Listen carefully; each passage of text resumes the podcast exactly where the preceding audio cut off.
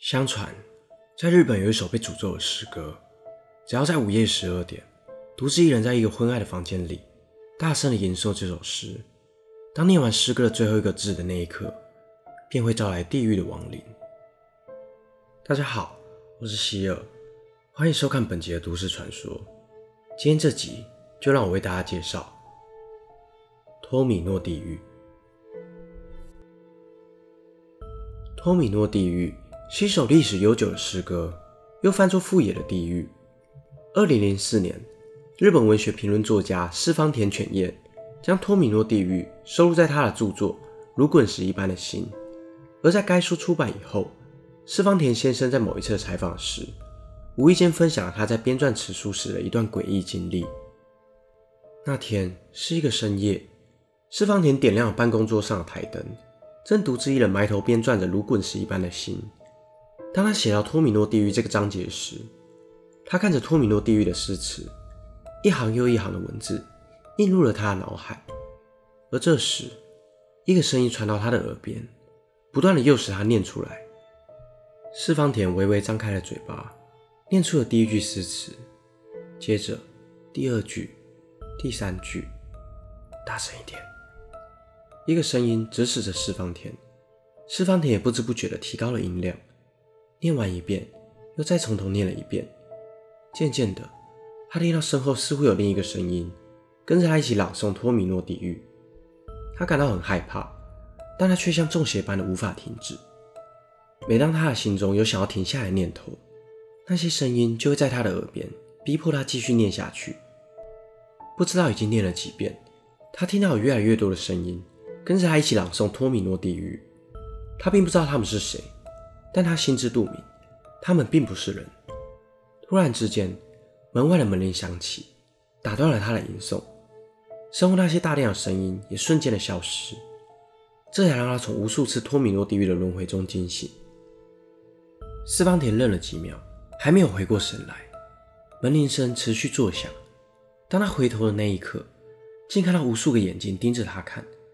他被吓得昏了过去，直到隔天早上，他的学生才到家中将他唤醒。醒来时，四方田的手上还紧握着托米诺地狱的稿纸，连他自己都无法分辨昨晚所发生的一切究竟是一场恐怖的噩梦，还是这首诗歌确实有某种神秘的力量。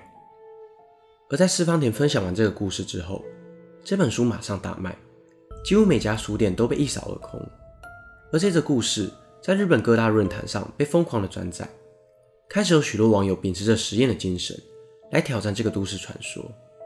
有网友表示，当他们在深夜念完托米诺地狱后，没发生什么奇怪的事，但几天后却生了一场大病。也有网友在念完这首诗后，感到肩膀莫名的酸痛，隔天在半夜起床上厕所时，才从镜子中看见自己的肩膀上竟然坐了一个人。后来，托米诺地狱被翻译成多国语言，这个传说也传到了欧美国家与亚洲各地。国外的网友们也纷纷开始挑战这则传说，但最后却没有发生什么事情。据说，是托米诺地狱的日文发音刚好对上地狱的频率，而在午夜十二点朗诵完毕后，便会开启地狱之门，吸引亡灵的到来，最后便会发生不幸之事。相信看到这里。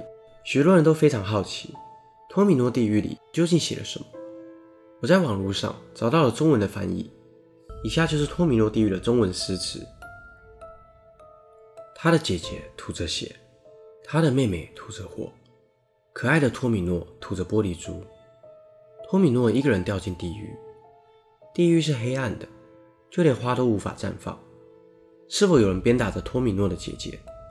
我怀疑这是谁的血。打着打着，并没有敲打。无间地狱只有一条路，你会带领他到黑暗的地狱吗？到金色的羊，到阴，尽量装满着你的皮囊，准备好在这无间地狱的旅程。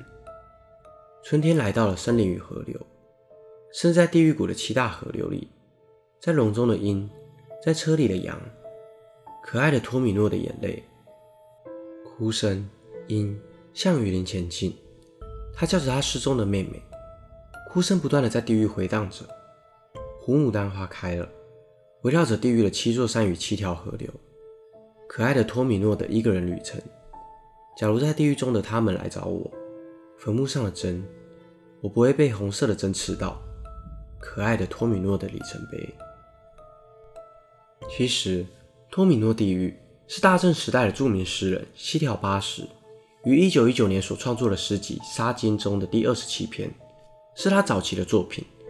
内容主要在描述一名叫托米诺的孩子死后在地狱的所见所闻。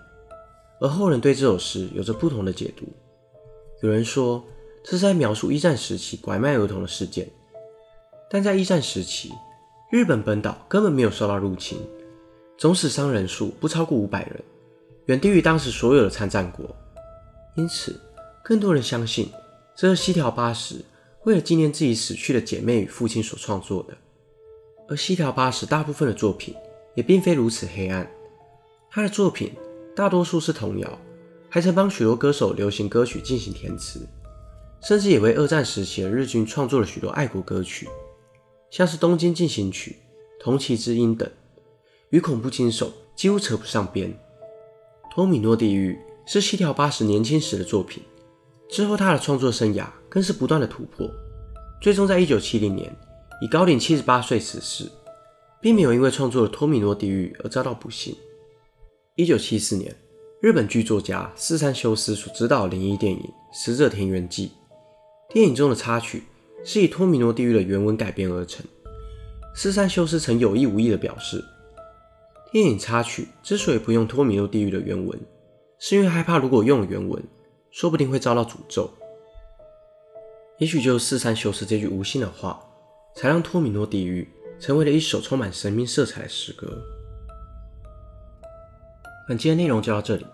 如果想看更多都市传说系列的影片，欢迎订阅我的 YouTube 频道。如果想用听的，也可以到各大 Podcast 平台上关注我。我是希尔，我们下次见。